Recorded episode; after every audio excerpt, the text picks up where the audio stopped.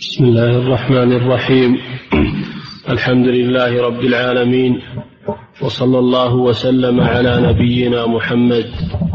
أما بعد قال الحافظ رحمه الله تعالى وعن معقل بن يسار رضي الله عنه قال سمعت رسول الله صلى الله عليه وسلم يقول ما من عبد يسترعيه الله رعية يموت يوم يموت وهو غاش لرعيته إلا حرم الله عليه الجنة.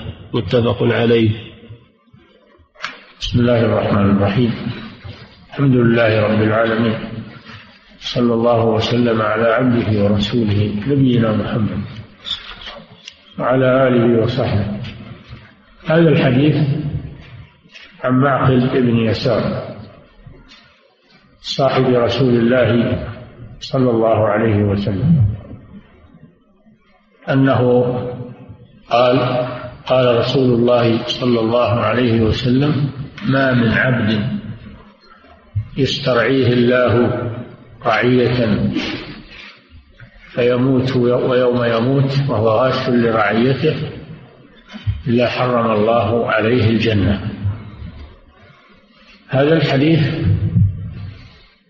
رواه معقل بن يسار لعبد الله بن زياد والي العراق. من قبل معاوية وابنه يزيد. إن عبد الله بن زياد كان عنده ظلم وقسوة. فهذا الصحابي الجليل ذكره بهذا الحديث عن رسول الله صلى الله عليه وسلم. فهذا فيه النصيحة لولاة الأمور وتذكير وتذكيرهم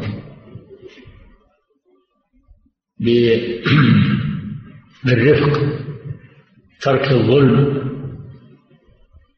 وإذا ظهر عليهم ملاحظة أنهم منبهون منبهون عليها. فهذا من النصيحة لهم. ولكن تكون هذه النصيحة توصل إليهم. مشافهة أو كتابة. ولا تكون هذه النصيحة في المجالس أو في غيبتهم. بل تكون هذه النصيحة توصل إليهم مباشرة بأي طريقة فهذا معقل بن يسار صحابي صاحب رسول الله صلى الله عليه وسلم ناصح هذا الوالي. وذكر له ما يروي عن رسول الله صلى الله عليه وسلم. فهذا من نشر العلم وتبليغ تبليغ العلم لا سيما عند الحاجة. ما من عبد ما هذه نافية بمعنى ليس نافية ما من عبد أي ليس هناك عبد. والعبد كل الخلق عباد الله سبحانه وتعالى. إن كل من في السماوات والأرض إلا آتي الرحمن عبدا. كل الخلق عباد الله. الملوك والأمراء والعلماء وسائر الناس كلهم عباد الله سبحانه وتعالى. حتى وإن بلغ الإنسان ما بلغ من المرتبة والرفعة فإنه عبد لله سبحانه وتعالى. الملائكة والرسل وجميع الخلق عباد لله جل وعلا. ما من عبد أي ليس هناك عبد من عباد الله. يسترعيه الله رعية أي يجعل أي يجعله راعيا.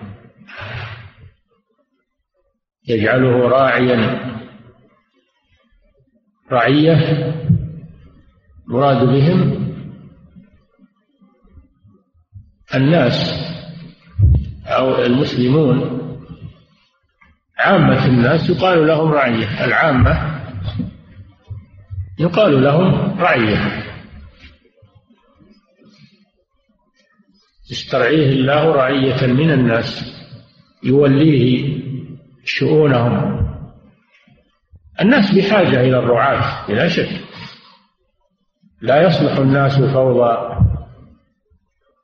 لا سراة لهم ولا سراة إذا جهالهم سادوا فلا بد من الولاة. لا يصلحون الناس بدون ولاية؟ هذا شيء ضروري. ولكن على من ولاه الله أمر الناس أو أمر بعض الناس رعية أيا كانت هذه الرعية كثيرة أو قليلة حتى أهل بيتك حتى أهل بيتك رعية لك. هذا يشمل الرعية قول رعية يشمل الرعية الكبيرة والرعية الصغيرة. وكل مسؤول عن شؤون الناس فإنه راعي. سواء كان بالسلطان وهو الراعي العام أو كان نائب السلطان وهو الأمير أو كان موظفا يتولى أمور الناس ومعاملاتهم. هذا مسترعى أو كان صاحب أسرة وقيما على بيت. فإنه راعي. قال صلى الله عليه وسلم كلكم راع. كلكم مسؤول عن رعيته. الإمام راع. مسؤول عن رعيته. وصاحب البيت راع ومسؤول عن رعيته والمرأة راعية المرأة راعية في بيت زوجها مسؤولة عن رعيتها والخادم راع في مال سيده ومسؤول عن رعيته فكلكم راع وكلكم مسؤول عن رعيته. استرعيه الله رعية. فيموت يوم يموت. وهو غاش لرعيته. الغش معناه الخيانة عدم النصيحة. وهذا الغش حرام. قال صلى الله عليه وسلم من غشنا فليس منا. فمن مات وهو غاش للرعية التي ولاه الله عليها. فإن الله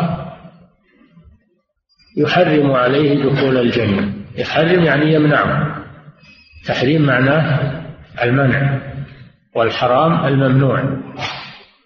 أي يحرم عليه ويمنعه من دخول الجنة. وهذا وعيد شديد. يدل على أن الغش كبيرة. من كبائر الذنوب. ويدل على أن من تاب قبل أن يموت من الغش تاب الله عليه. إذا تاب من الغش تاب الله عليه قبل أن يموت. أما إذا مات وهو غاش ولم يتب فإن الله يحرم عليه دخول الجنة. فيجب على من تولى أمرا من أمور المسلمين. أيا كان هذا الأمر كبيرا أو صغيرا أن يقوم به على الوجه المطلوب. وأن لا يبخس منه شيئا. وأن يوديه على المطلوب. فإن نقص منه شيئا أو قصر في شيء من أمور رعيته هذا غش. يجب عليه أن يتوب إلى الله قبل أن يموت. فإن مات وهو لم يتب لاقى هذا الوعيد الشديد. ليس معنى هذا أنه يكفر ولكن معنى هذا الوعيد الشديد على من يغش الرعية. توعده الله بهذا الوعيد وهو تحت المشيئة. شاء الله غفر له وإن شاء عذبه لكن مظالم العباد لا بد من القصاص فيها. بأن يرد المظالم ما دام على قيد الحياة فإن لم يردها حتى ولو تاب تبقى المظالم عليه. لا بد مع التوبة أن يرد مظالم العباد أو أن يستبيحهم منها. وهذا أمر شديد جدا. فهذا فيه تعظيم المسؤوليات تعظيم الإمارة تعظيم السلطة تعظيم تولي شؤون الناس. أنه مسؤولية عظيمة. لا يتساهل الإنسان فيها. ينظر إلى ما فيها من من الرغبة له والرئاسة والترفع ولا ينظر إلى المسؤولية والحساب يوم القيامة. عمر رضي الله عنه يقول لو عثرت دابة في المشرق لرأيت أني مسؤول أني مسؤول عنها حيث لم أسهل لها الطريق. عثرت دابة في المشرق. صار عمر مسؤولا عنها حيث لم يسهل لها الطريق. المسؤولية عظيمة. ولا ننظر إلى السلاطين وإلى وننسى أنفسنا. كل واحد راعي. الإنسان ينظر إلى مسؤوليته هو ولا ينظر إلى الآخرين وينسى نفسه. يحاسب الناس لا يحاسب نفسه. إن كان موظفا تجده مضيعا للعمل الوظيفي وإن كان صاحب أسرة ورب بيت تجده مضيعا لأهل بيته لا يأمرهم بالمعروف ولا ينهاهم عن المنكر. بل ربما إنه هو الذي يجلب لهم المنكر ويضعه بين أيديهم. هذا غش غش لرعيته يسبب أن الله يحرم عليه الجنة. يعني يسبب أن الله يحرم عليه الجنة يعني يمنعه من دخول الجنة. وإذا لم يدخل الجنة صار من أهل النار. لا يتساهل أنه كل واحد مسؤول عن رعيته. أنت ما تسأل عن رعية فلان إنما تسأل عن رعيتك أنت يوم القيامة. وكل يحاسب نفسه ويقوم بالرعاية التي ولاه الله عليها. ولا قل من ليس راعيا منا كل واحد راعي. أنا على أهل بيت ما أحد يسلم من من الرعاية. ولو على أهل بيتك. نعم.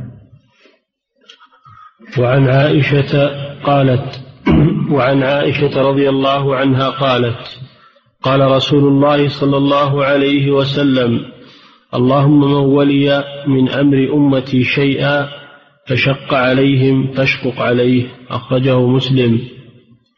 وهذا أيضا مثل الحديث الذي قبله الذي قبل فيه تحريم غش الرعية. أيا كانت هذه الرعية كبيرة أو صغيرة.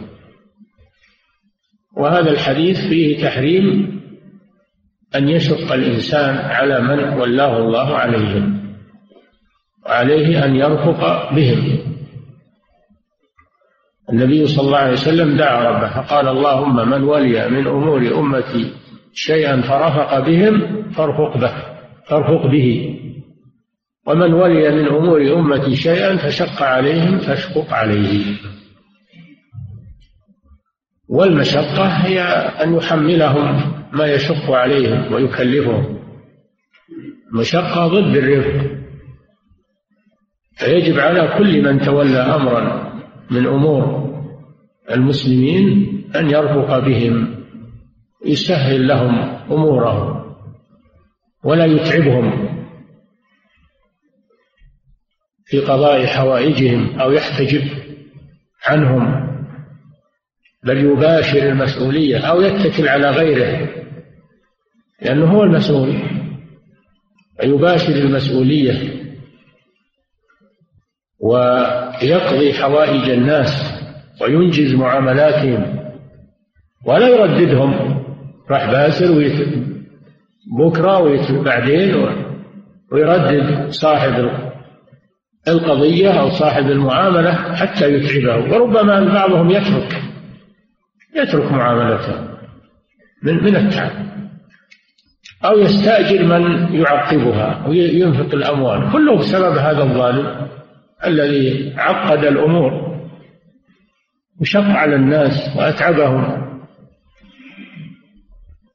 فيجب على من تولى أمرا من أمور المسلمين أن يرفق بهم وأن ينهي مهماتهم ولا يرددهم.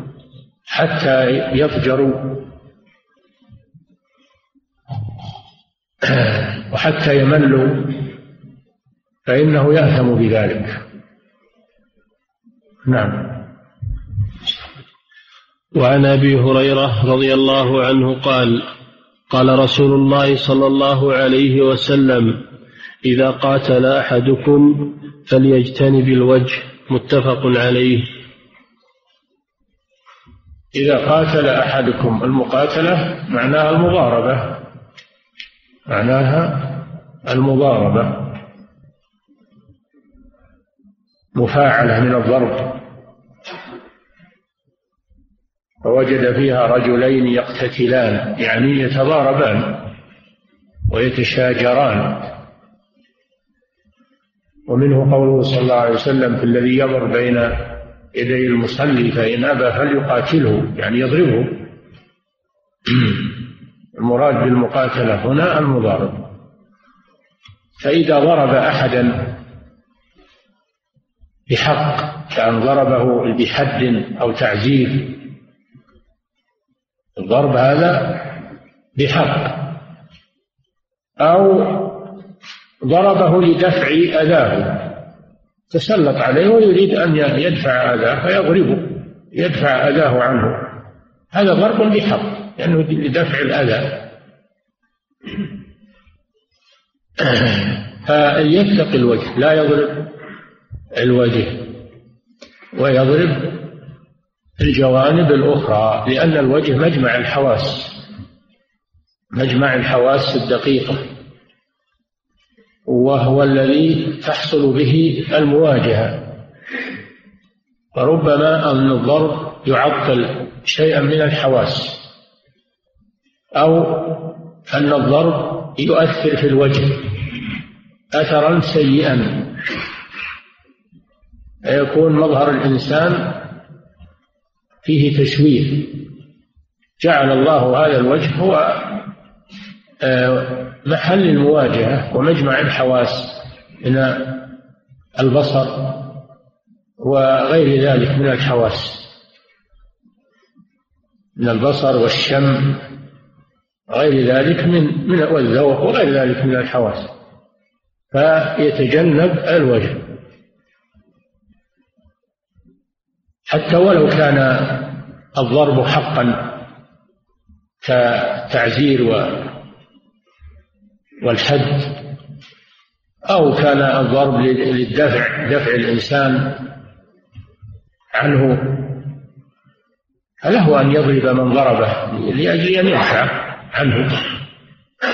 لكن يتقي هذا المكان. ومثله مثل الوجه المحلات الحساسة من الجسم. محلات الحساسة من الجسم كالأعضاء التناسلية وغير ذلك من الأشياء الحساسة لا يضربها بل يتجنبها. نعم. وعنه رضي الله عنه. كذلك ضرب التأديب إذا ضرب ليؤدب ليؤدب ولده أو زوجته الناشز. فإنه يتجنب الوجه. يتجنب الوجه في جميع أنواع الضرب. ولو كان هذا الضرب مألونا به شرعا فإنه لا يجعله في الوجه. حتى الدواب حتى الدواب لا تضربها في الوجه. نهي عن كي الدواب واسمها في الوجه. نعم. وعنه رضي الله عنه. أن رجلا قال يا رسول الله أوصني. قال لا تغضب. فردد مرارا وقال لا تغضب. أخرجه البخاري. تقدم في الحديث الذي مر من أيام قوله صلى الله عليه وسلم ليس, ليس الشديد بالسرعة ولكن الشديد الذي يملك نفسه عند الغضب. عند الغضب وهذا الحديث فيه أن رجلا طلب من النبي صلى الله عليه وسلم أن يوصيه أن يقول له كلمة مختصرة يوصيه بها. فقال لا تغضب. فكأن الرجل تقال هذه الكلمة أو هذه الوصية فأعاد على الرسول صلى الله عليه وسلم فأعاد الرسول عليه قوله لا تغضب ثلاث مرات. نهاه عن الغضب. الرسول صلى الله عليه وسلم أوتي جوامع الكلم. هذه كلمة جامعة. لأن الإنسان إذا غضب قد يحمله الغضب على أشياء كثيرة. قد يحمله على القتل. قد يحمله على الضرب قد يحمله على الطلاق طلاق زوجته قد يحمله على السب والشتم والكلام البذيء. الغضب يجمع شرورا. فإذا ملك الإنسان نفسه عن الغضب سلم من شرور كثيرة. فهذه وصية جامعة. لكن كيف الإنسان لا يغضب؟ هل هذا باستطاعة الإنسان أنه ما يغضب؟ الغضب غريزة في الإنسان. حينما يستثار فإنه يثور غضبه. غريزة جعلها الله فيه. والغضب قد يكون محمودا إذا كان الغضب لأجل الله سبحانه وتعالى الذي يغضب لأجل الله. ولمحارم الله عز وجل يغضب لغضب الله ويرضى لرضا الله هذا محمود. غضب محمود. الغضب غريزة جعلها الله في الإنسان. فكيف يقول الرسول صلى الله عليه وسلم لا تغضب؟ مع أنه غريزة فيه.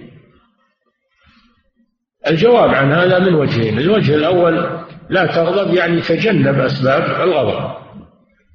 تجنب الأسباب التي تغضبك. تجنب الجدال والمخاصمة لئلا يفضي ذلك إلى أنك تغضب. فتجنب الأشياء التي تغضبك. والجواب الثاني لا تغضب يعني لا تنفذ. إذا غضبت فلا تنفذ غضبك بل امنع نفسك. لا تنفذ ما يطلبه منك الغضب من الانتقام. عليك أن تمنع نفسك من الانتقام. وهذا معنى قوله صلى الله عليه وسلم ولكن ولكن الشديد الذي يملك نفسه عند الغضب. والله جل وعلا يقول وإذا ما غضبوا هم يغفرون من صفات المؤمنين المحسنين أنهم إذا غضبوا يغفرون. فلا تغضب يعني لا تنفذ ما يمليه عليك الغضب. حينما تغضب أولا تجنب أسبابه أبتعد عنها وثانيا إذا غضبت تجنب تنفيذ الغضب. وإذا ما غضبوا هم يغفرون. نعم. وعن خولة الأنصارية رضي الله عنها قالت قال رسول الله صلى الله عليه وسلم إن رجالا يتخوضون في مال الله بغير حق فلهم النار يوم القيامة. أخرجه البخاري. إن رجالا يتخوضون في مال الله بغير حق. لهم النار يوم القيامة. المال جعله الله سبحانه وتعالى لمصالح العباد. جعله لمصالح العباد فهو نعمة. نعمة من الله سماه الله خيرا. بقوله تعالى إن ترك خيرا كتب عليكم إذا حضر أحدكم الموت إن ترك خيرا أي مالا. قال تعالى وإنه لحب الخير لشديد أي حب المال. المال خير ونعمة من الله سبحانه وتعالى. جعله الله لكم قياما تقوم به مصالحكم وهو مال الله سبحانه وتعالى. هو مال الله. أعطاكم الله إياه لمصالحكم وليبتليكم به إنما أموالكم وأولادكم فتنة. فهو أعطاك المال لتنتفع به وتنفع غيرك. نعمة من الله. وأيضا هو ابتلاء. ليظهر تصرفك في هذا المال. هل هو تصرف تصرف حسن أو تصرف سيء ابتلاء امتحان وهو مال الله جل وعلا وآتوه من مال الله الذي آتاكم وأنفقوا مما جعلكم مستخلفين فيه. فهو مال الله استخلفك الله به وسيعود إلى الله جل وعلا. أنت مؤقت مع هذا المال. يتخوضون في مال الله يتخوضون من الخوض كالذي يخوض في الماء يعني يتصرفون فيه تصرفا سيئا. المال مسؤولية. لا تقول هذا مالي وتسيء التصرف فيه. هو مسؤولية وأنت محدود التصرف فيه. محدود التصرف. قال قال صلى الله عليه وسلم لا تزول قدم عبد يوم القيامة حتى يسأل عن أربع ومنها عن ماله من أين اكتسبه وفيما أنفقه المال مسؤولية. فتصرف فيه بحسب ما شرع الله لك. من الإنفاق على نفسك والإنفاق على من تلزمك. نفقتهم وإخراج الزكاة الواجبة فيه والتصدق منه على المحتاجين والوصية منه بعد موتك في أعمال البر أو الوقف الذي توقفه يكون صدقة جارية. هذه تصرفات حسنة تؤجر عليها. أما إذا تصرفت به في غير ذلك تصرفت به في المعاصي والعياذ بالله أنفقته في المعاصي والشهوات المحرمة فهذا تخوض في مال الله بغير حق. أو أسرفت فيه أسرفت في الإنفاق والتبذير هذا من من التخوض. والذين إذا أنفقوا لم يسرفوا ولم يقتروا. ولا تجعل يدك مغلولة إلى عنقك ولا تبسط كل البسط. فتقعد ملوما محسورا والذين إذا أنفقوا لم يسرفوا ولم يقتروا.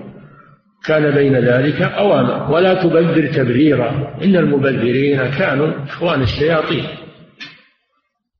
فالبذخ والإسراف هذا تخوض في مال الله بغير حق. كذلك المعاملات المحرمة. المعاملات المحرمة استعمل المال في الربا استعمل المال في الرشوة استعمل المال في الميسر والقمار. هذا كله من التقوض في مال الله بغير حق. مسؤولية عظيمة.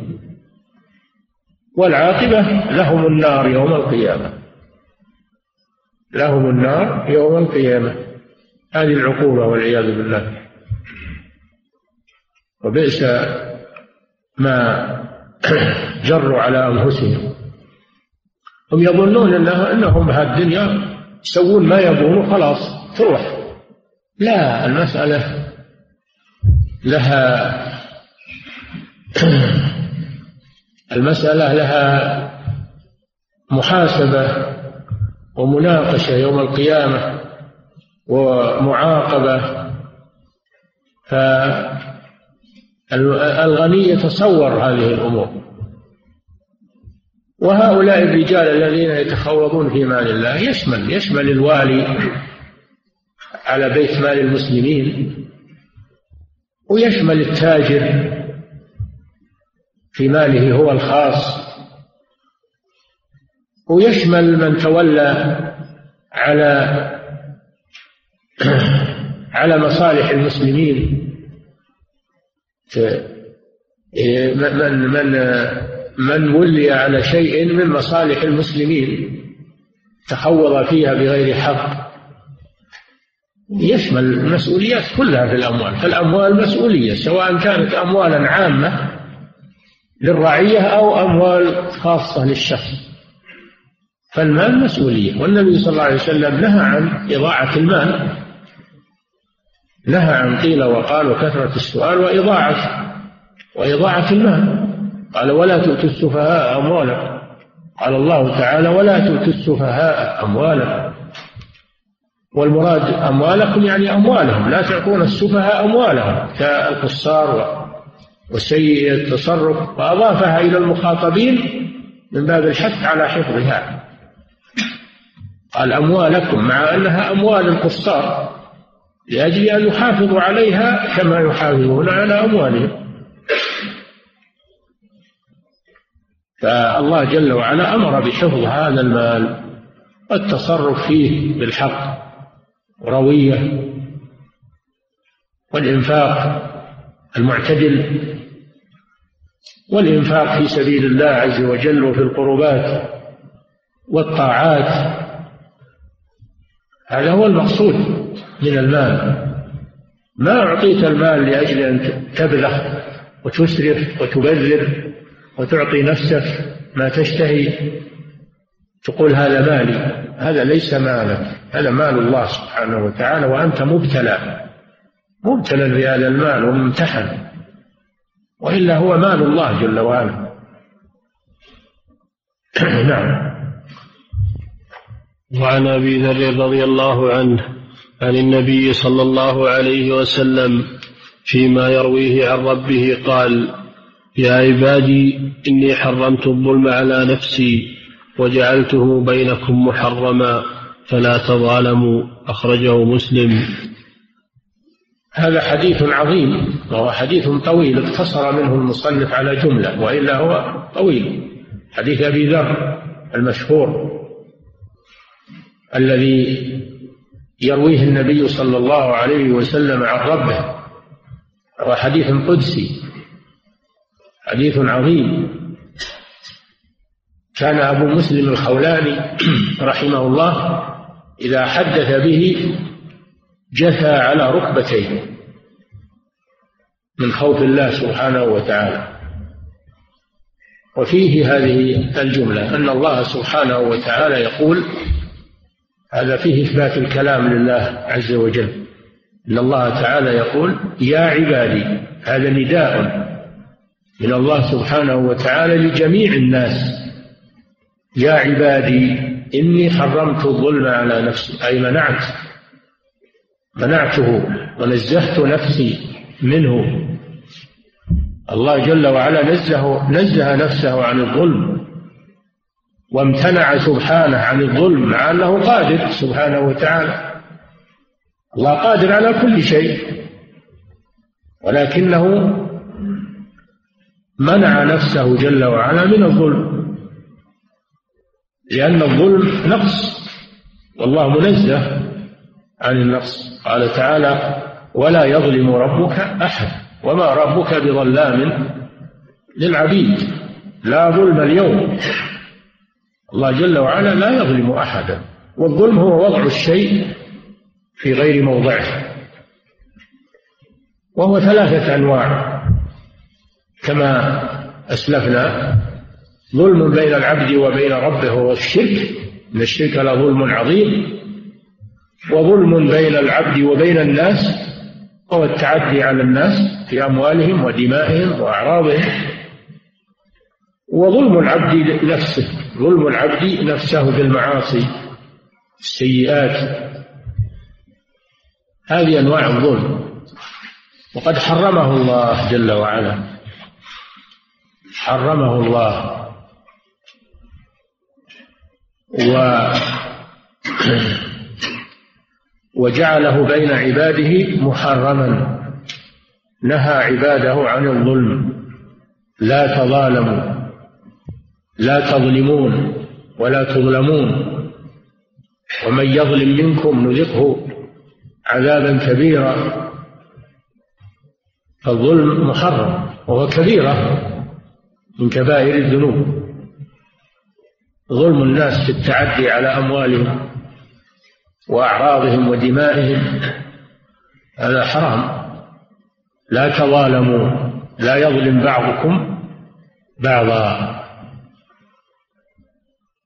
فإن من ظلم الناس ولم يؤدي إليهم حقوقهم ولم يستبح منهم في الدنيا فإنه يقتص منه يوم القيامة يقتص للمظلومين من الظالمين. كما قال صلى الله عليه وسلم لتؤدن الحقوق إلى أهلها حتى يقتص حتى يقتص للشاة الجلحى من الشاة القرناء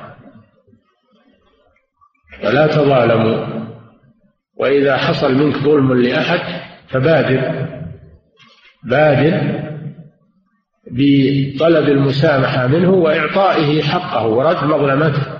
عليه.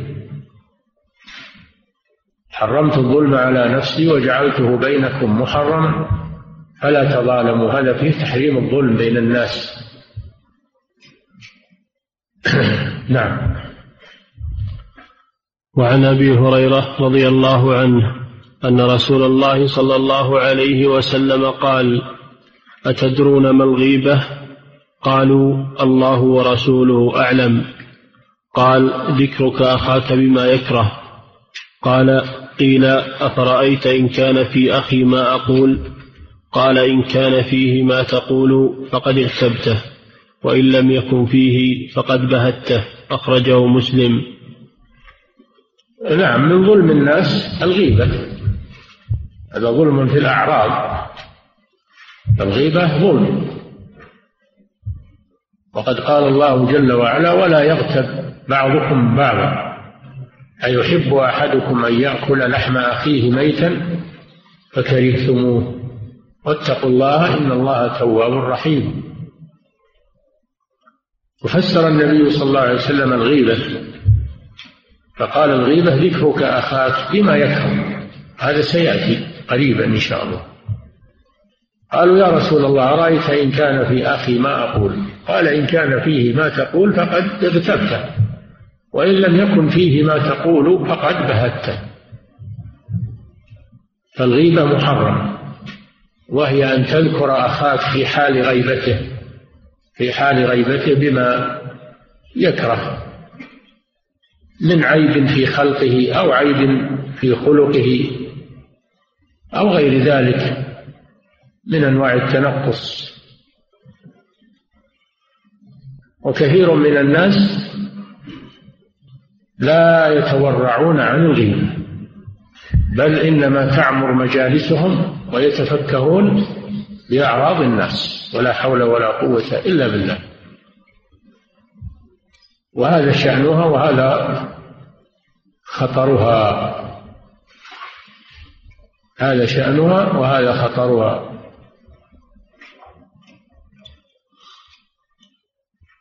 ففيه تحريم الغيبة وأنها كبيرة. من كبائر الذنوب. و وهي محرمة بالكتاب والسنة والإجماع لأنها من ظلم الناس في أعراضهم.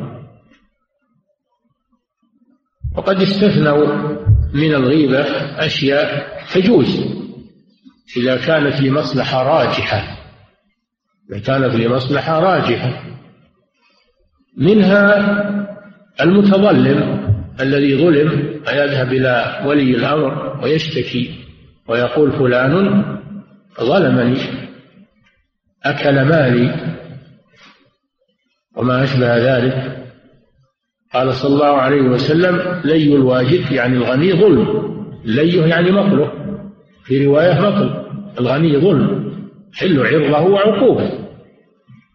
فيجوز للمتظلم أنه يشتكي ويذكر الظلم الذي وقع عليه وان فلانا مماطل وأنه مخادع ولا يعطيني حقي. ففي هذه الحالة يجوز دفعا للضرر. هو غيبة لكن فيه دفع للضرر. يجوز لدفع الضرر. ثانيا المستفتي إذا استفتى عن شخص وذكر ما فيه من العيب ماذا يتصرف معه؟ يسأل المفتي ماذا يتصرف مع هذا الشخص؟ كما جاءت هند بنت عتبة رضي الله عنها إلى رسول الله صلى الله عليه وسلم. فقالت إن أبا سفيان تعني زوجها رجل شحيح لا يعطيني ما يكفيني وولدي. فهي ذكرت أنه شحيح. هذه غيبة لكن ليس قصدها تنقص الرجل وإنما قصدها الوصول إلى حقها. قال خذي ما يكفيك وولدك بالمعروف. هذه فتوى من الرسول صلى الله عليه وسلم. كذلك تجوز الغيبة في حالة الاحتساب إنكار المنكر بأن تذهب إلى ولي الأمر أو إلى رجال الحسبة فتقول لهم إن فلانا لا يصلي فلان يتعرض للنساء فلان يغازل في الأسواق. هذه غيبة ولكن المقصود منها إنكار المنكر. فهذا لا بأس به لأن المصلحة راجحة في في هذا على المفسدة لأجل أن يأخذوا على يده. وكذلك إذا كان هذا لأجل تحذير الناس من شر شخص تذكر لهم صفاته الذميمة من أجل أن يحذروه ولا ينخدعوا به. ذلك مثل المبتدع. كان عنده بدعة تحذر الناس منه لئلا ينشر بدعته على الناس. ومن هذا أيضا الجرح والتعب سنة الرسول صلى الله عليه وسلم من أن يدخل فيها شيء من الكذب أو من التساهل. فيجوز أنه يقال في الراوي كذا وفي ضعف وفيه غفلة وفي كذا وكذا سيء الحفظ أو يقول كذاب أو وضاع أو صاحب مناكير. ما هو هذا من أجل تنقص الشخص؟ وإنما هو من أجل صيانة أحاديث الرسول صلى الله عليه وسلم أن يكون فيها راو لا تقبل روايته. هذه المصالح هذه المصالح فيها راجحة. فيجوز يجوز. إنه إنه تذكر معايب الشخص وهو غايب لأجل المصلحه الراجحه توصل إلى الحق. وأما ما عدا ذلك فالغيبة محرم. إذا لم يترتب عليها مصلحة أو كانت مضرتها أكثر فإنها محرمة. وكبيرة من كبائر الذنوب. نعم. وعنه رضي الله عنه قال فقوله صلى الله عليه وسلم إن كان فيه ما تقول فقد اغتب إذا كان فيه العيب والنقص الذي ذكرته في غيبته هذه غيبة كبيرة من كبائر الذنوب. وإن لم تكن يكن فيه ما تقول فقد بهت يعني كذبت عليه فجمعت بين جريمتين جريمة الغيبة وجريمة الكذب. نعم. وعنه رضي وعنه رضي الله عنه قال قال رسول الله صلى الله عليه وسلم لا تحاسدوا ولا تناجشوا ولا تباغضوا ولا تدابروا ولا يبع بعضكم على بيع بعض وكونوا عباد وكونوا عباد الله إخوانا. المسلم أخو المسلم لا يظلمه ولا يخذله ولا يحقره. التقوى ها هنا ويشير إلى صدره ثلاث مرات بحسب امرئ من الشر أن يحقر أخاه المسلم. كل المسلم على المسلم حرام دمه وماله وعرضه أخرجه مسلم. هذا حديث عظيم فيه عدة أمور نهى عنها الرسول صلى الله عليه وسلم لأنها من مساوئ الأخلاق. قال صلى الله عليه وسلم لا تحاسدوا. والحسد عرفناه فيما سبق أنه تمني زوال النعمة عن المحسود. هذا هو الحسد تولي زوال النعمة عن المحسود. وقد تقدم أنه يأكل الحسنات كما تأكل النار الحطب وهو كبيرة من كبائر الذنوب. فعلى المسلم أن يتجنب الحسد. لا تحاسدوا ولا تناجشوا. لا تحاسدوا ولا تباغضوا ولا تناجشوا. التباغض معروف.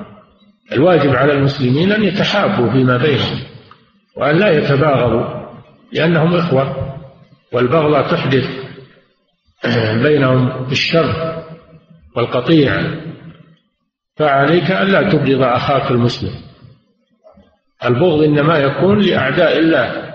أما المؤمن فإنه يحب في الله عز وجل. الحب والبغض في الله من أوثق عراء الإيمان. ولا تناجشوا. لا تحاسدوا ولا تناجشوا. النجش تقدم في البيع أنه أن يزيد في السلعة من لا يريد شراءها وإنما يريد أن يرفع قيمتها على الزبائن. لأجل أن ينفع صاحب السلعة بزعمه. فلا يجوز لمن لا يريد شراء السلعة أن يزيد فيها لأنه يضر بالزبائن. ولا ولا ينفع صاحب السلعة بل يضره أيضا لأنه أدخل عليه مالا حراما. هذا هو النجش النجش في اللغة الإثارة. والمراد به هنا أن يزيد في السلعة من لا يريد شراءها. وهذا يقع في كثير من معاملات الناس اليوم. يأتي واحد ويزود في السلعة من أجل أن يغر الزبائن أو يكون واحد شريك في السلعة ولا يدري الزبائن أنه شريك فيها فيزيد فيها. أجل أن ترتفع قيمتها. فالناجش آثم سواء كان شريكا في السلعة أو كان أجنبيا. لا يجوز للإنسان أنه يزيد في السلعة إلا إذا كان يريد شراءها. أما المزايدة لمن يريدون الشراء فلا بأس. هذا طيب. النبي صلى الله عليه وسلم قال من يزيد؟ المزايدة لمن يريدون الشراء. هذا مطلوب. أما المزايدة لمن لا يريد الشراء هذا حرام. وهو كبيرة من كبائر الذنوب. ولا تباغضوا. ولا تدابروا. التدابر هو أن يدبر الإنسان عن أخيه ويولي عنه ولا يقبل عليه. الواجب على المسلمين أن يتلاقوا ويتصافحوا ويبش بعضهم ببعض ولا يعرض بعضهم عن البعض الآخر عند اللقاء بل يلقى أخاه بوجه طليق هذا من المعروف كما قال النبي صلى الله عليه وسلم ولا يبع بعضكم على بيع بعض فسبق لنا أن البيع على البيع أن يأتي إلى إنسان قد اشترى سلعة بعشرة مثلا ثم يقول دعها أنا أعطيك أرخص منها أنا أعطيك مثلها أو أحسن منها بتسعة شيء. ليفسخ البيع مع الأول ويشري من الثاني. هذا لا يجوز. إذا رأيته اشترى من أخيك فلا تكدر على على أخيك بيعته. ولا تعتدي عليه. ولا يبع بعضكم على بيع بعض. وأيضا لا يخطب على خطبة أخيه. كل ما يدخل الضرر على أخيك تجنبه. وكونوا عباد الله إخوانا. هذا أمر منه صلى الله عليه وسلم بالأخوة بين المؤمنين. إنما المؤمنون إخوة. قوة الإيمان أقوى من أخوة النسب. بل قد يكون أخوك في النسب وهو عدو لك ولا يجوز لك محبته. ما لا تجد قوما يؤمنون بالله واليوم الآخر يؤدون من حاد الله ورسوله ولو كانوا آباءهم أو أبناءهم أو إخوانهم. أو عشيرتهم المحبة إنما هي بالإيمان. وأما المحبة بغير الإيمان فإنها محبة غير صحيحة. إذا اجتمع إيمان وقرابة ورحم لا شك أن هذا آكد قريبك المؤمن له حقوق عليك. لكن إذا كان قريبك كافرا أو محادا لله ورسوله لا تجوز لك محبته. إذا كان عبد صالح متقي لله عز وجل هذا تجب محبته ولو كان بعيدا عنك في النسب. قوة الإيمان. ربنا اغفر لنا ولإخواننا الذين سبقونا بالإيمان. حتى ولو كان أنت متأخر وهو متقدم قبل سنين وقرون هو أخوك. سبقونا بالإيمان. كونوا عباد الله إخوانا. المسلم أخو المسلم. بالإسلام الأخوة تكون بالإسلام والإيمان. لا المسلم أخو المسلم لا يظلمه ولا يخذله ولا يحقره. لا يظلمه عرفنا الظلم فيما سبق. لا يتعدى عليه في ماله أو عرضه أو نفسه. جميع أنواع الظلم. ولا يخذله. يعني عندما يحتاج أخوك إلى نصرة فإنك لا تخذله بل انصره انصره بالحق ودافع عنه.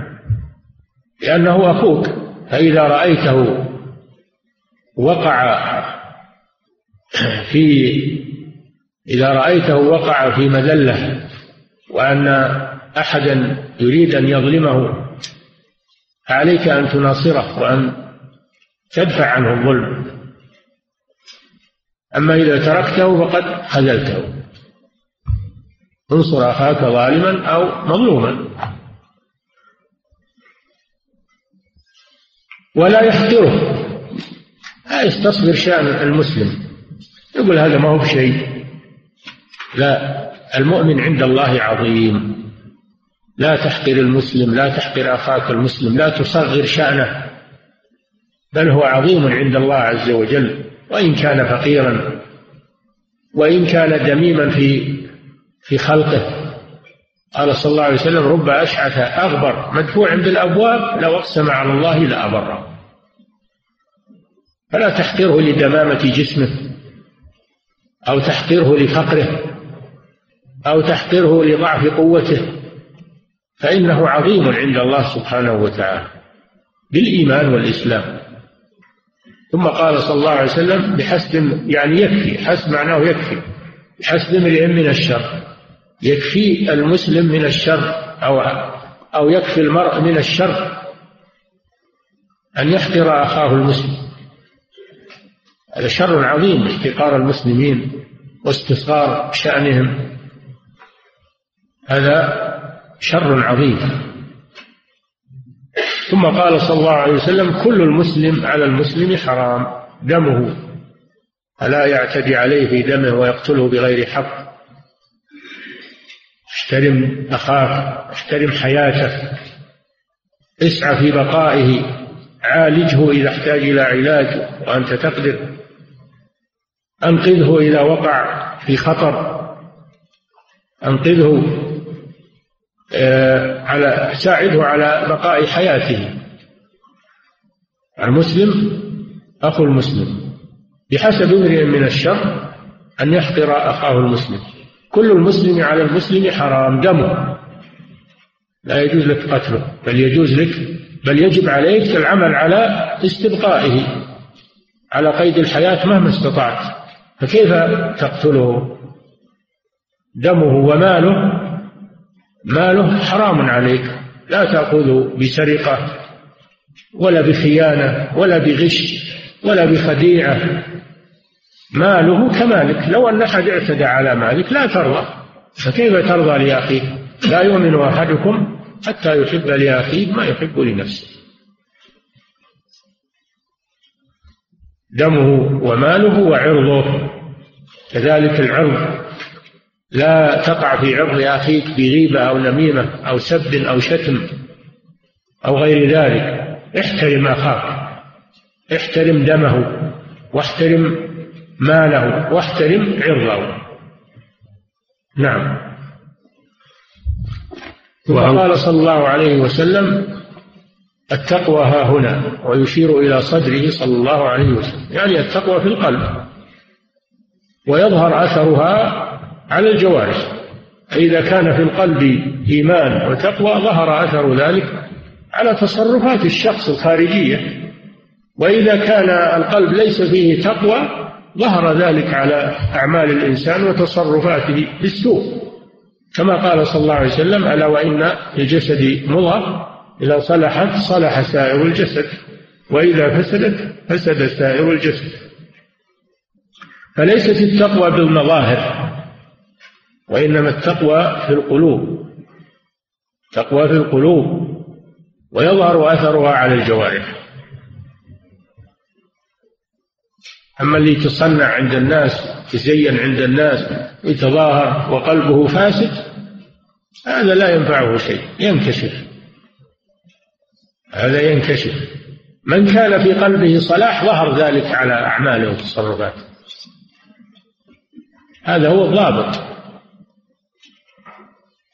بعض الناس إذا نهي عن المعصية عن حلق اللحية أو عن شرب الدخان أو عن أو عن ترك الصلاة مع الجماعة يقول التقوى هنا ما يبقى. ويجيب الحديث على غير معناه والعياذ بالله. ما ما هي كذا التقوى ما هي مقصورة أن الإنسان يعمل ما يشاء ويقول قلبي طاهر وقلبي نقي؟ ما هو صحيح هذا. لو كان قلبك فيه تقوى لظهر ذلك على الجوارح. بالاستقامة والاعتدال إذا صلح صلحت صلح سائر الجسد. أما أنه يعمل المعاصي ويقول التقوى في القلب هذا من قلب الحقائق. ومن تفسير قول الرسول صلى الله عليه وسلم بغير معناه نعم. وعن قطبة بن مالك رضي الله عنه قال كان رسول الله صلى الله عليه وسلم يقول اللهم جنبني منكرات الأخلاق والأعمال والأهواء والأدواء. أخرجه الترمذي وصححه الحاكم واللفظ له. هذا دعاء من الرسول صلى الله عليه وسلم. أنه قال اللهم جنبني. جنبني يعني باعد باعدني. المجانبة هي المباعدة. اللهم جنبني منكرات الأقوال والأعمال والأهوى والأدواء أربعة أشياء. الأعمال آه الأقوال منكرات الأقوال كالسب والشتم والغيبة والنميمة وقول الزور كل كلام محرم وكلام سيء فهو من محرمات الأقوال. ومحرمات الأعمال كالشرك والمعاصي كلها هذه من سيئات الأعمال منكرات الأعمال. والأهوى الأهوى المراد بها الشهوات. ما تشتهيه النفوس. والنفوس في الغالب أنها أمارة بالسوء وتهوى الشر إلا ما رحم ربي. وأخطر شيء على الإنسان هواه الأضل ممن اتخذ ممن ممن اتخذ ممن اتبع هواه بغير علم من الله. فإن لم يستجيبوا لك فاعلم أنما يتبعون أهواءهم. ومن أضل ممن اتبع هواه بغير هدى من الله. وقد يكون الهوى إله للإنسان. أفرأيت من اتخذ إلهه هوى؟ اتخذه الإنسان إله. يأمره فيفعل ما يأمره هواه وينهاه هواه فيترك ما ينهاه له. فيكون هواه هو الذي يأمر وينهى عنده. ليس الله هو الذي يأمر وينهى وإنما الذي يأمر وينهى عنده هو هوى. نسأل الله العافية. هذا من منكرات الأهواء. ومنكرات الأدواء الأمراض يعني. الأدواء جمع داء وهو المرض. منكرات الأدواء هي الأمراض المستعصية كالبرص والجذام والسرطان والأدواء التي لا علاج لها. الرسول صلى الله عليه وسلم يسأل الله السلامة منها. نعم. نعم. فضيلة الشيخ هل المشقة على الناس وضرب الوجه من كبائر الذنوب؟ لا من المعاصي. المعاصي والمحرمات منها ما هو كبيرة ومنها ما هو صغير. والكبائر لها ضوابط. ذكرها العلماء. كل ذنب رتب عليه حد في الدنيا أو وعيد في الآخرة أو توعد عليه بالغضب أو اللعنة أو النار فهو كبيرة وأما ما نهي عنه ولم ينطبق عليه هذا الضابط فإنه صغيرة من صغائر الذنوب. نعم. فضيلة الشيخ هل يجوز حرق البهيمة بعد موتها حرقها إذا كانت لا ينتفع بها إذا كانت لا ينتفع بها أو فيها مرض يخشى منه تحرق لا بأس نعم فضيلة الشيخ يقول السائل لو ذكرت إنسانا بسوء ولكن بدون ذكر اسمه فهل هذه غيبة؟ وش المصلحة من من ذكره؟ إذا كان هناك مصلحة من ذكره فمصلحة راجحة.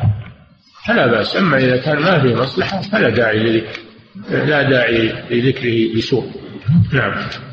لأنه وإن لم تذكر اسمه الناس يتهمون ويذهبون مذاهب ويحملون كلامك ما لا يحتمل أنه يريد فلان ويريد فلان. فلا تدخل في هذا المجال. نعم.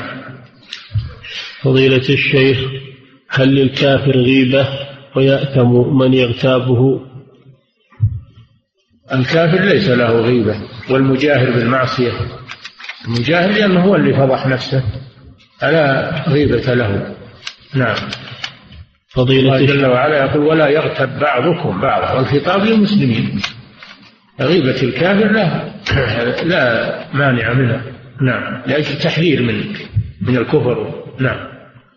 فضيلة الشيخ هل الجرح والتعديل في الأشخاص يمكن أن يطبق الآن وذلك لأجل مصلحة الدعوة؟ الجرح والتعديل هذا في علم الرواية في علم الإسناد وهذا له رجال وعلماء ولا في أحد الآن فيما نعلم. ما في أحد الآن فيما نعلم عنده أهلية لهذا الأمر. هذا من الحفاظ والعلماء الذين أعطاهم الله ملكة آه، الرواية ومعرفة الأحاديث. أما الآن فلا فيه أحد متأهل لهذا. أما الكلام هذا يدخل في المبتدع. إذا كان هناك إنسان مبتدع ما يقال الجرح وتعديل هذا إنسان معتدل آه، مبتدع. يذكر لأجل أن يحذر. ما هو من باب الجرح والتعديل بل من باب النصيحة. باب النصيحة للناس. نعم. فضيلة الشيخ هل تكرار النهي عن الاحتقار في حديث أبي هريرة يدل على عظم الاحتقار؟ أي نعم. الاحتقار المسلم هذا جريمة وذنب. لا يجوز احتقار من عظمه الله. المسلم عظمه الله وعظم شأنه فلا يجوز انك تحتقر أخاك المسلم وتصغر من شأنه. نعم. فضيلة الشيخ في بيع الأراضي في المزاد يزيد في السعر أحد المساهمين في الأرض فهل هذا من النجش؟ إذا كان يريد الشراء وله من الشركاء لا بأس. كان يريد الشراء لا بأس. أما إذا كان ما يريد الشراء وإنما يريد رفع القيمة على الناس فلا يجوز هذا نعم فضيلة الشيخ إذا كانت السلعة سعرها كثير ولم أزد فيها فهل علي إثم؟ إيش؟ إذا كانت السلعة سعرها كثير ولم أزد فيها فما الحكم؟ ما فهمت السؤال لم أفهم هذا السؤال نعم الله فضيلة الشيخ ما حكم تحسين الصوت عند الدعاء وتزيينه كما نشاهد اليوم من أئمة المساجد في قنوت الوتر في رمضان وما صفة الدعاء المشروعة؟ الدعاء مطلوب إذا كان الإمام يدعو في القنوت يرفع صوته لأجل يسمعه المأمومون ويؤمنون على دعائه. لكن لا يرتل مثل ما يرتل في القرآن. ترتيل خاص بالقرآن. فلا يبالغ في تحسين الصوت وترتيله وإنما يجهر بالدعاء بقدر ما يسمع المأمونون نعم. فضيلة الشيخ رجل جميع أهل بيته لا يصلون الفجر ونومه ثقيل ولا يستطيع القيام لأداء الصلاة. ويخبر أهله بذلك فلا فلا يأبهون له فماذا يفعل ذلك الرجل؟ إن كان هذا الرجل له سلطة على البيت هو الراعي يجب عليه أنه يقوم على أهل البيت ويلزمهم بالقيام للصلاة وأما إن كان ما له سلطة السلطة لغيره وهو يقدر على أنه يخرج من البيت ويسكن في مكان آخر يجب عليه ذلك. يجب عليه أنه ينتقل من هذا البيت ولا يبقى في بيت أهله لا يصلون ولا يقومون لصلاة الفجر. ينتقل إلى بيت آخر. وثقيل النوم هناك ما يوقظه. من أنه يبكر للنوم بالليل من أول الليل من أجل أن يقوم آخر الليل. ومن ذلك أنه يجعل ما ينبهه للقيام كأن يجعل عنده ساعة مؤقتة إذا جاء وقت الذي يريد توقظه تدق الساعة فيقوم الحريص سيجد الحريص على صلاته سيجد ما يوقظه بإذن الله. نعم. فضيلة الشيخ هل دعاء كفارة المجلس يكون كفارة يكون كفارة للغيبة والنميمة التي كانت في ذلك المجلس. يكون كفارة لما بين العبد وبين الله. أما ما بين العبد وبين الناس من المظالم فلا بد من استباحتهم وطلب الحل منهم لأن مظالم العباد لا تغفر إلا بمسامحتهم هم. نعم. فضيلة الشيخ يقول السائل لدينا بعض المشايخ في الجامعة يقومون بالتحضير للطلاب من أول المحاضرة ومن تأخر ولو قليل لم يحضره مما يؤدي إلى الحرمان من دخول الاختبار. فهل هذا يدخل تحت حديث اللهم من ولي من أمر أمتي شيئا فشق عليهم فاشق عليه؟ لا إذا مشى على النظام ونفذه في حق الجميع هذا عدل. وهذه أمانة. هذه أمانة. إذا نفذ النظام على الجميع وغيب من يغاب عن أول الدرس فهذه عدل وأمانة. لا يجوز التساهل بها وليس هذا من المشقة بل هذا من العدل. وأيضا من إعانة الكسلان أنه يحضر مبكرا لئلا يفوت. عليه التحضير. نعم. فضيلة الشيخ هل يقرأ الطالب حاشية الشيخ ابن قاسم رحمه الله؟ إيش؟ هل يقرأ الطالب حاشية الشيخ ابن قاسم هذا وش يقول هل يقرأ الطالب. الطالب حاشية الشيخ ابن قاسم طالب وله فيه. إن كان بالدراسات العليا نعم يقرأ حاشية ابن قاسم وغيرها لأنه يريد المزيد من العلم والتوسع. أما الطالب المبتدئ هذا يقتصر على المتن وعلى فهم المتن. الطالب المبتدئ يقتصر على فهم المتن ولا يتوسع لئلا يضيع. وأما الطالب المرتفع في التحصيل فهذا يقرأ. نعم يقرأ ويكثر القراءة لأنه بحاجة إلى المزيد من العلم. الناس يختلفون في طلب العلم. نعم. فضيلة الشيخ يقول السائل نحن موظفون في مدينة الرياض ونسافر إلى الشرقية كل أسبوع بالقطار. السؤال هل يدخل وقت صلاة الظهر قبل ركوب القطار؟ فهل يجوز أن نقصر الصلاة بعد ركوب القطار ونجمع معها صلاة العصر؟ صلوا قبل الركوب إذا دخل الوقت إذا دخل الوقت قبل أن تركبوا القطار فصلوا قبل الركوب. وأما الجمع فهذا يختلف اختلاف المواقع إذا كان محطة القطار داخل البلد فليس لكم أن تجمعوا. وليس لكم أن تقصروا لأنكم ما زلتم في البلد بلد الإقامة. أما إذا كان المحطة خارج البلد فقد شرعتم في السفر. لما خرجتم من البلد شرعتم في السفر فلكم القصر والجمع. نعم. فضيلة الشيخ يقول السائل لو أن رجلا اغتسل يوم الجمعة هل هذا يجزئ عن الوضوء؟ أم لا بد من الوضوء بعد الغسل؟ حسب النية إذا نوى دخول الوضوء مع الاغتسال للجمعة فإنه يكفي. لقوله صلى الله عليه وسلم إنما الأعمال بالنيات وإنما لكل امرئ ما نوى. يدخل الحدث الأصغر في الغسل المسنون. وما عليه حدث أكبر لكن الغسل المسنون هذا ومشروع. فيدخل فيه الحدث تدخل فيه الطهارة الصغرى. ولو كان الغسل مسنونا. نعم. فضيلة الشيخ هل يعتبر ذكر القصص التي تحدث لبعض الأشخاص من باب الغيبة؟ إذا كان فيه تنقص للشخص سيدخل في الغيبة. ذكرك أخاك بما يكره. إذا كانت هذه القصص فيها تنقص للشخص فإنها غيبة.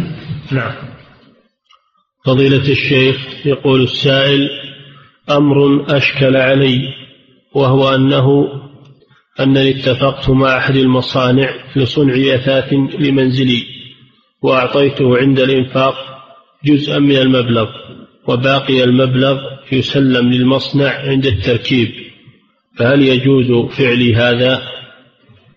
هذا ما يجوز لأنه إذا ما سلمت القيمة وهو ما سلمك ما سلمك الأثاث يصير هذا بيع دين بدين فسلم جميع القيمة في مجلس العقد وإذا كنت لا تثق منهم اجعل القيمة عند واحد أمين أو عند البنك.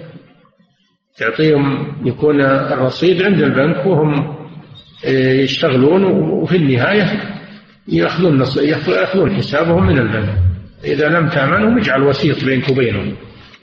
ويكون البنك وكيلا مثلا وكيلا لهم في القبض ولكن لا يسلمهم إلا بعد إكمال أو تجعله عند واحد ثقة. يكون وكيل لهم يسلم له المبلغ ولا يعطيهم إياه إلا بعد إكمال العمل. نعم. فضيلة الشيخ أيهما أفضل الذكر أم السنة بعد الصلاة؟ الأفضل أنه يأتي بالذكر المشروع وهو آه، تهليل بعد الفريضة الاستغفار ثلاث مرات اللهم إنك أنت السلام ومنك السلام تباركت يا ذا الجلال والإكرام اللهم أعني على ذكرك وشكرك حسن عبادتك لا إله إلا الله له لا شريك له. له الملك وله الحمد وهو على كل شيء قدير. لا إله إلا الله ولا نعبد إلا إياه له الملك وله النعمة وله الفضل وله الثناء الحسن. لا إله إلا الله مخلصين له الدين ولو كره الكافرون. هذا بعد كل فريضة وإن كان بعد الفجر أو بعد المغرب فيأتي بالتهليلات العشر. لا إله إلا الله وحده لا شريك له له الملك وله الحمد وعلى كل شيء قدير عشر مرات. ثم يكبر الله يسبح الله ثلاثا وثلاثين ويحمد الله ثلاثا وثلاثين ويكبر الله ثلاثا وثلاثين ويقول تمام المئة لا إله إلا الله وحده لا شريك له له الملك وله الحمد وهو على كل شيء قدير ثم بعد ذلك يأتي بالراتبة يقوم ويأتي بالراتبة. نعم. فضيلة الشيخ هل يجوز إهداء الطواف؟ للميت باعتباره جزءا وركنا من أركان الحج والعمرة. هذا يفعله الناس وذكر الفقهاء أنه لا بأس لكن لم يرد به دليل. والأحسن أنك تطوف لنفسك وتدعو للميت. تطوف لنفسك وتدعو لنفسك وللميت. هذا هو الأحسن. نعم. فضيلة الشيخ يقول السائل ما حكم تعداد الأذكار؟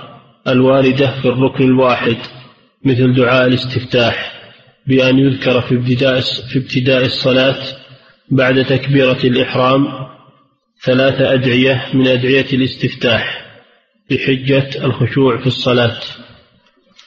لا ما يجمع بين أنواع الاستفتاحات الواردة في صلاة واحدة وإنما يأتي باستفتاح واحد.